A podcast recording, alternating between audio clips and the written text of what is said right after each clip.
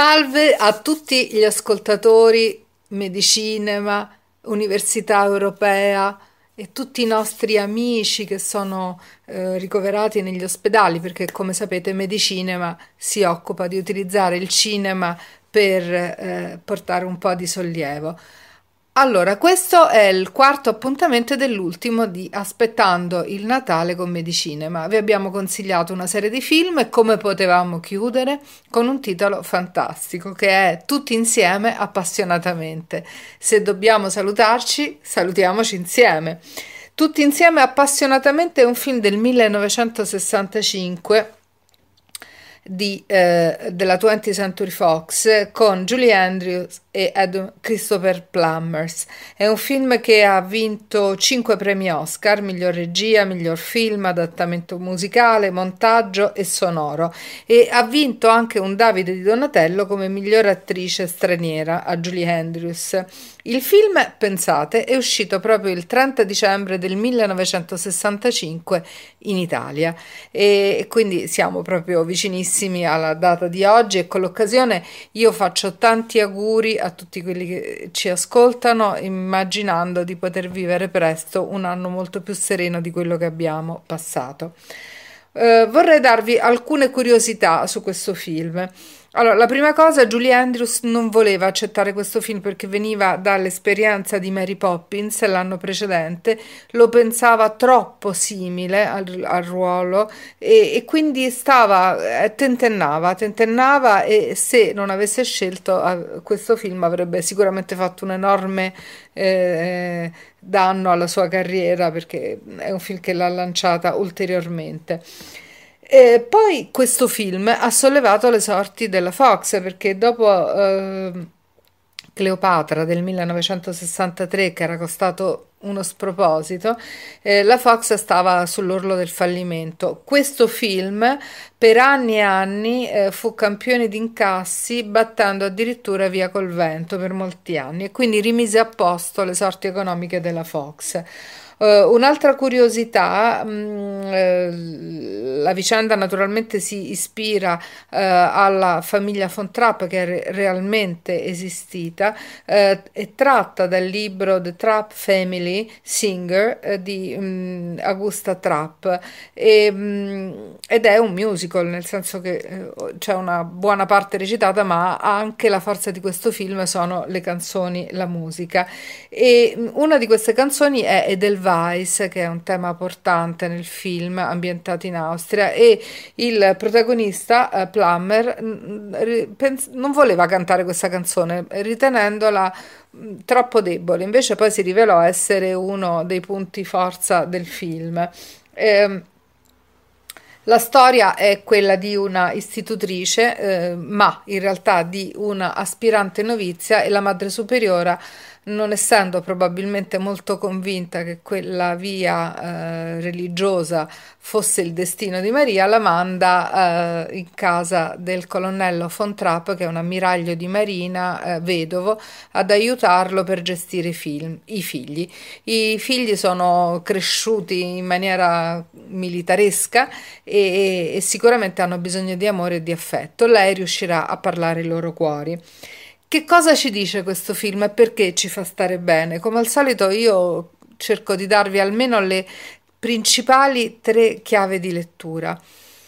La prima è che le difficoltà vanno affrontate sempre, anche quando le strade da percorrere ci sembrano non chiare. Ci sembrano non chiare, ma probabilmente ci portano da qualche parte quindi non dobbiamo fermarci, dobbiamo fare, dobbiamo camminare, come nel caso di Maria.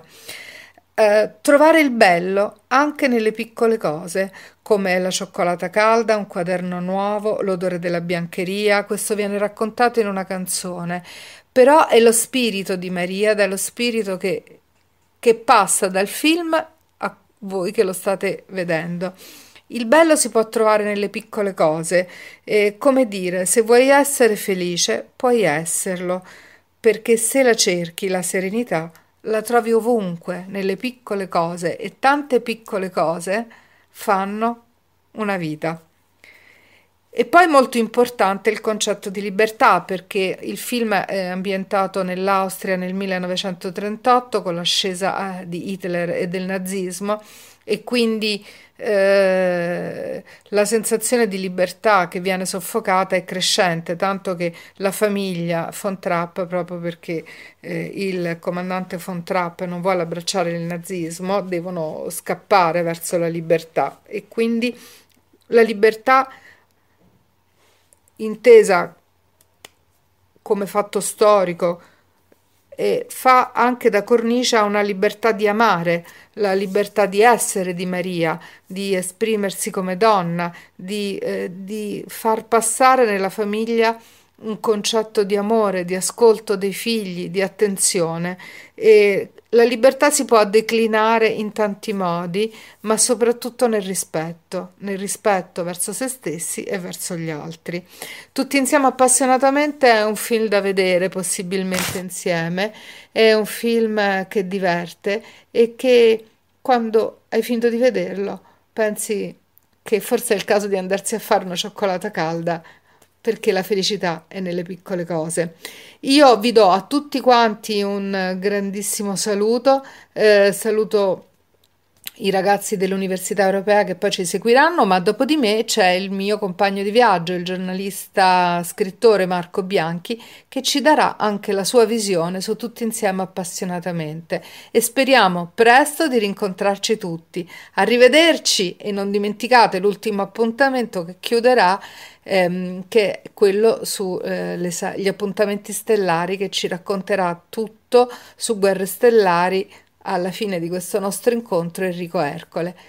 Buon proseguimento e auguri!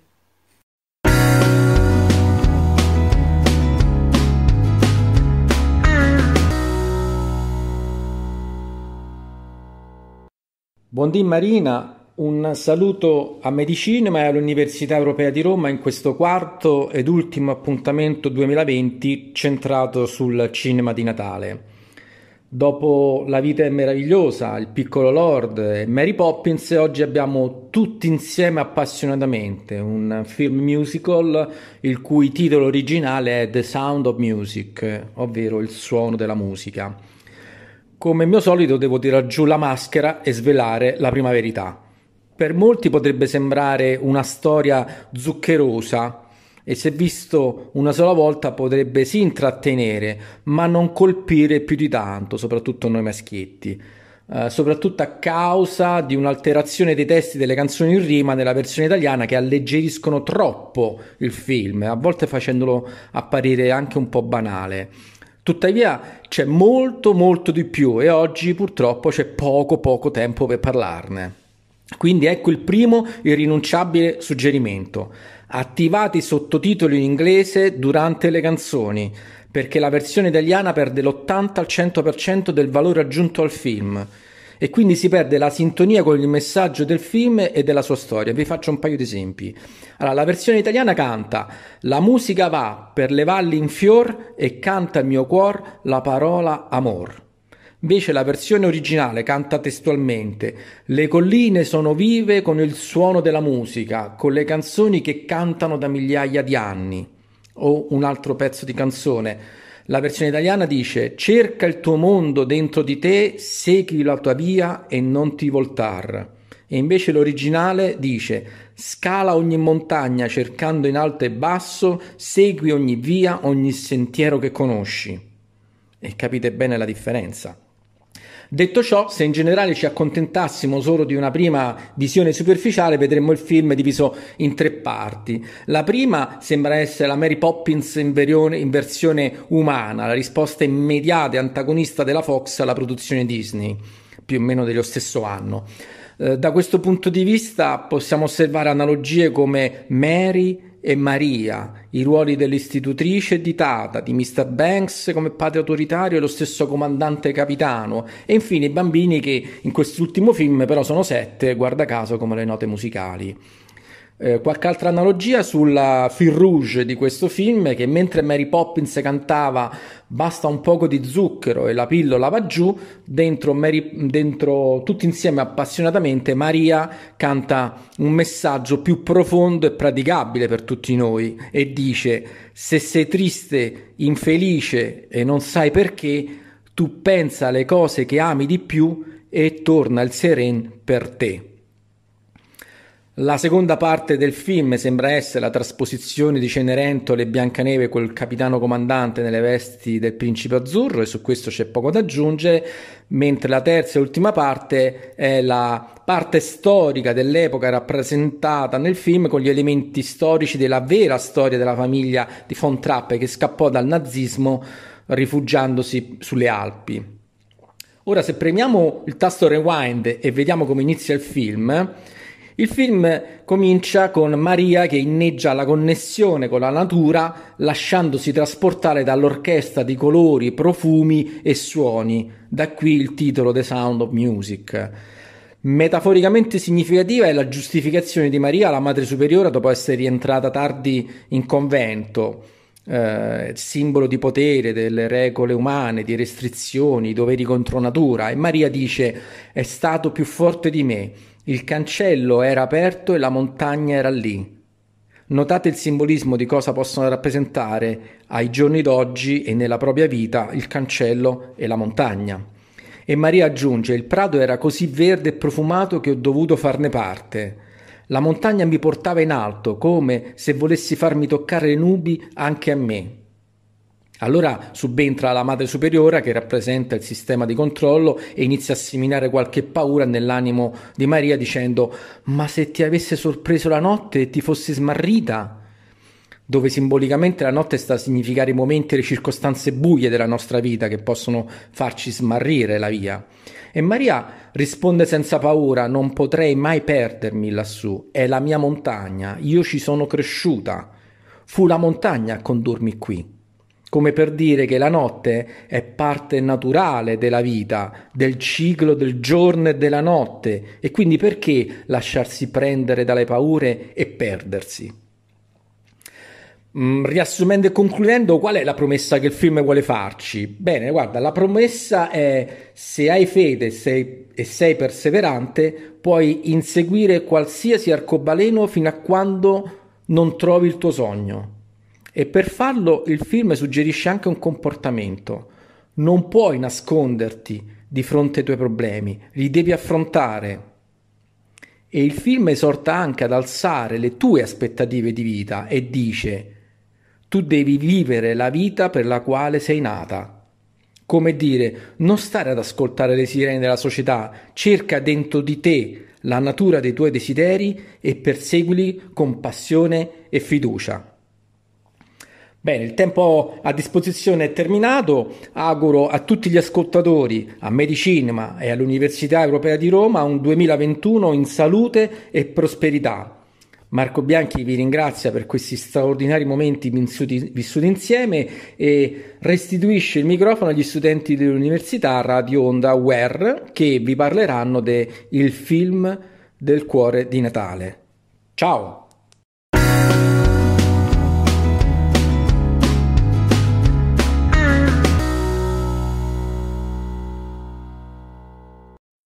Buonasera, mi chiamo Chiara Affetati e sono una studentessa dell'Università Europea di Roma.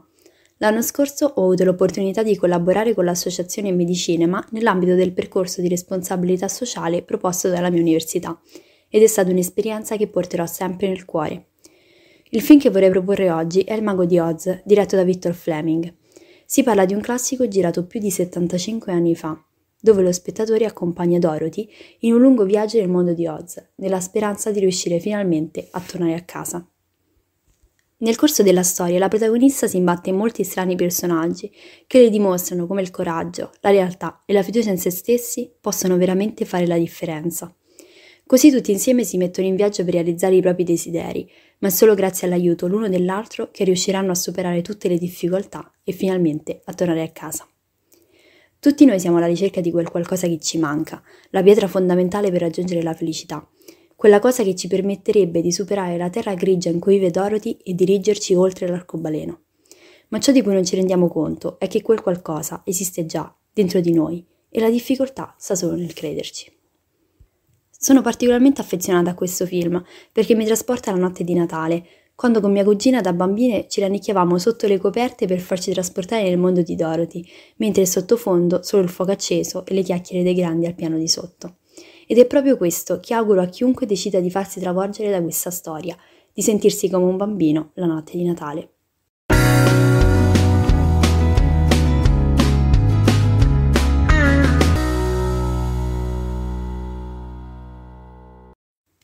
Buongiorno a tutti e benvenuti al quarto e ultimo appuntamento stellare, gli appuntamenti che insieme agli amici di, An- di Radio Onda e Where e Medicinema abbiamo eh, portato in questi giorni su, eh, su, queste, su queste nostre frequenze. Come sapete Medicinema il progetto internazionale che si occupa di portare il grande cinema a scopo terapeutico negli ospedali, soprattutto attraverso, ma non solo, la costruzione di eh, sale cinematografiche nelle grandi eh, realtà, eh, grandi e anche piccole e anche medie, realtà ospedaliere italiane. E proprio per questo il nostro spazio, in collaborazione con eh, Medicinema e Radio Onda Wear, non poteva che avere eh, Guerre Stellari, un grande, una grande saga cinematografica che raccoglie appassionati di tutte le età. Ormai siamo alla terza generazione.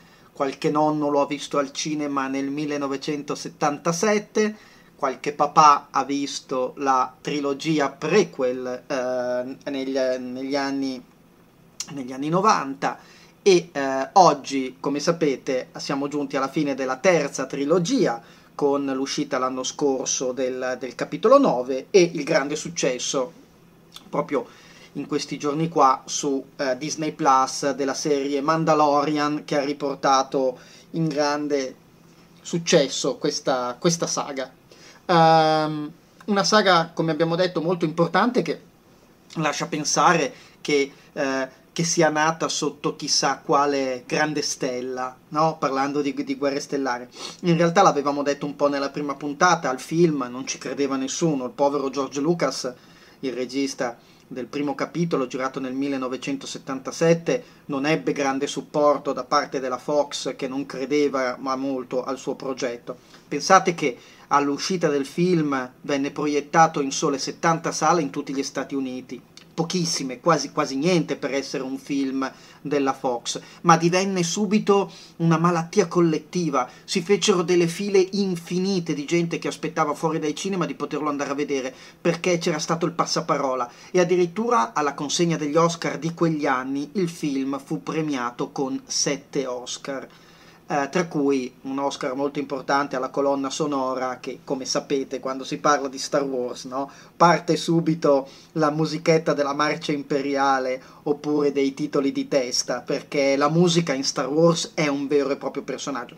Però, come vi dicevo, si, si, tende a pensare che un film così importante, che ha avuto ben nove seguiti, più tutta una serie di cartoni animati, eh, serie televisive, come stiamo vedendo adesso, sia nata sotto chissà quale stella produttiva. In realtà il povero Lucas finì quasi subito i soldi che gli venivano messi a disposizione dalla, dalla Fox e dovette ricorrere a qualche, a qualche stratagemma decisamente originale per cercare di risparmiare.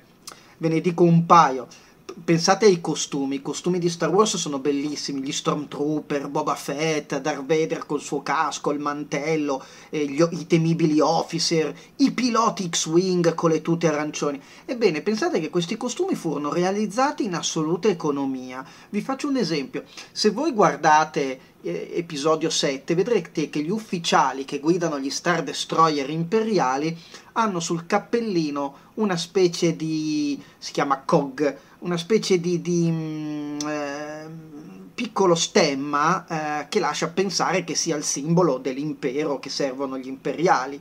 Uh, è un dischetto di metallo a tre livelli. Ecco, pensate che non fu fatto apposta per quei costumi lì, ma si tratta niente po' di meno che di una puleggia per giradischi, cioè di una rondella che nei vecchi giradischi teneva una cinghia di gomma che faceva girare il piatto per far girare il disco sotto la puntina.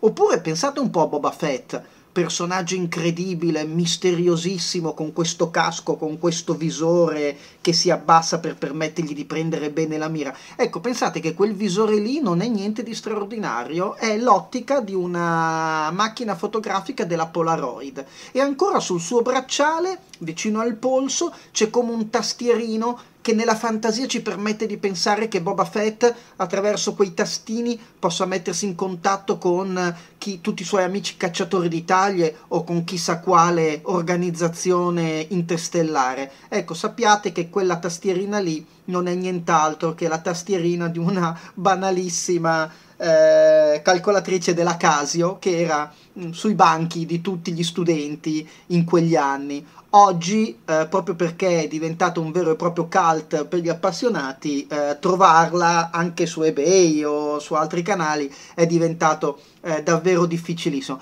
Pensate agli Stormtrooper. Adesso qui serve l'occhio proprio allenato. Se avete un DVD a casa, fate l'esercizio, mettetelo su. Ovviamente vi sto parlando sempre di episodio 4 quello del 1977, e noterete una cosa, che gli Stormtrooper nel bicipite sinistro, nella placca dell'armatura del bicipite sinistro, hanno come uno sfondamento, come una specie di ovale rientrato. Eh, non si tratta di niente di previsto. In realtà eh, lo scultore che aveva creato gli stampi per fare le armature degli Stormtrooper fu messo talmente tanto sotto pressione che quando andò a prendere gli stampi in creta per poter finalmente fare le fusioni in plastica per creare le armature da far vestire i soldati sul set e aveva talmente tanta fretta da parte di George Lucas che dovette farlo prima ancora che la creta fosse perfettamente asciugata. E quell'avvallamento lì non è nient'altro che l'impronta del suo, del suo pollice. E pensate che Oggi ci sono dei gruppi ufficiali che riproducono perfettamente i costumi, come la 501esima Italica Garrison, che fa parte della 501esima eh, che è la, l'associazione riconosciuta dalla Lucasfilm di ragazzi che riproducono in ogni minimo dettaglio le armature e i costumi di Star Wars, pensate che chi vuole fare uno Stormtrooper e aggiudicarsi il Centurion, che è il massimo grado di perfezionamento dell'armatura rispetto a quella usata sul set, deve avere proprio questo avvallamento e se ti procuri un kit che non ha questo avvallamento, devi trovare il modo di crearlo scaldando la plastica e infilandoci il tuo pollicione in modo tale che resti un'impronta più simile possibile a quella che avevano i soldati originali. E lo stesso vale un po' per tutto, anche i rumori i rumori dei tai, che tanto fanno rabbrividire quando li vediamo sfrecciare nello spazio, non furono ottenuti che in altro modo che registrando una macchina infrenata eh, sovrapposta ai versi di, di alcuni animali. Eh, questo perché il regista George Lucas, ma e tutti i rumoristi, tutta la squadra che lavorava a Star Wars, in realtà non aveva eh, grandi esperienze su cui contare, perché i film di fantascienza prima di Star Wars eh, erano tutti film molto molto molto complessi, erano tutti film che portavano l'uomo in un futuro post-atomico, lo ricordiamo, siamo negli anni 70, quindi in piena guerra fredda tra URSS e Stati Uniti, quindi c'era un po' questa paura delle guerre nucleari. E George Lucas volle eh, un po' alleggerire portando tra le stelle quella che è una fiaba che ancora oggi sembra non avere fine e della quale stiamo aspettando il vissero tutti felici e contenti, che ci auguriamo però non arrivi, non arrivi tanto presto. Uh, io spero di avervi intrattenuto con tante curiosità nel, nel corso di queste quattro puntate. Come sapete, i film sono ben nove, lo abbiamo detto, quindi le curiosità sono, sono tantissime. Chi lo sa, magari ci si potrà incontrare ancora. Voglio uh, ringraziare Marco Bianchi, uh, gli studenti dell'Università Europea di Roma e ovviamente Radio Onda Aware che ci ha ospitato.